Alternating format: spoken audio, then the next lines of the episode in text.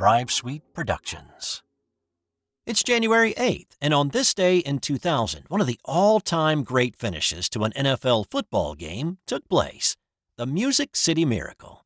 It's a great ending to watch again and again, unless you are a Buffalo Bills fan, in which case you probably labeled the ending to this one the Immaculate Deception or the Forward Lateral. It was the AFC wildcard game, and the Tennessee Titans entered the game after finishing the regular season with a 13 3 record and were in the playoffs for the first time since 1994.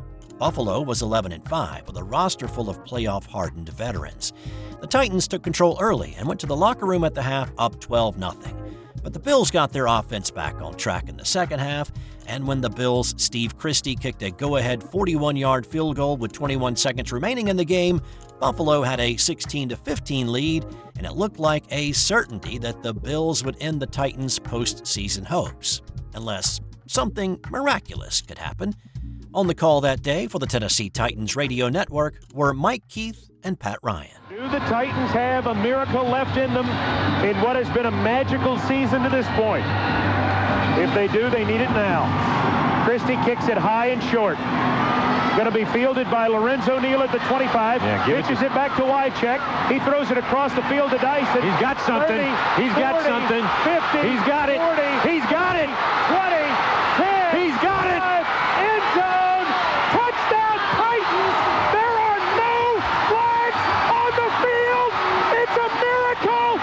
Tennessee has pulled a miracle. A miracle for the Titans. It was a play they had worked on in practice that they called home run throwback. Of course, the controversy surrounded the throwback, or the supposed lateral from Wycheck to Dyson. After reviewing the play, referee Phil Luckett came back with his decision. After reviewing the play, the ruling on the field stands. It was a lateral. The Tennessee Titans won the game and went on to play in Super Bowl 34 that season, coming up just short, and I mean that quite literally, against the St. Louis Rams. Buffalo, on the other hand, would wait 20 years before they made the playoffs again. Sadly, the man who threw the lateral in the game, Frank Wycheck, passed away in his home following a fall on December 9th last year.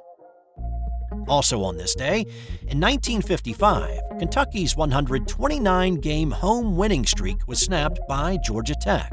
That record still stands today and really has not ever been approached. And in 1977, American tennis player Roscoe Tanner won his first and only Grand Slam event of his career by defeating Argentina's Guillermo Vilas in straight sets in the finals of the Australian Open. That's it for today. Thanks for listening to this edition. If you have a moment, rate, review, and subscribe on Apple Podcasts. Check out the show notes for other ways to help out if you would like. Have a great day, and I'll have more tomorrow on This Day in Sports History.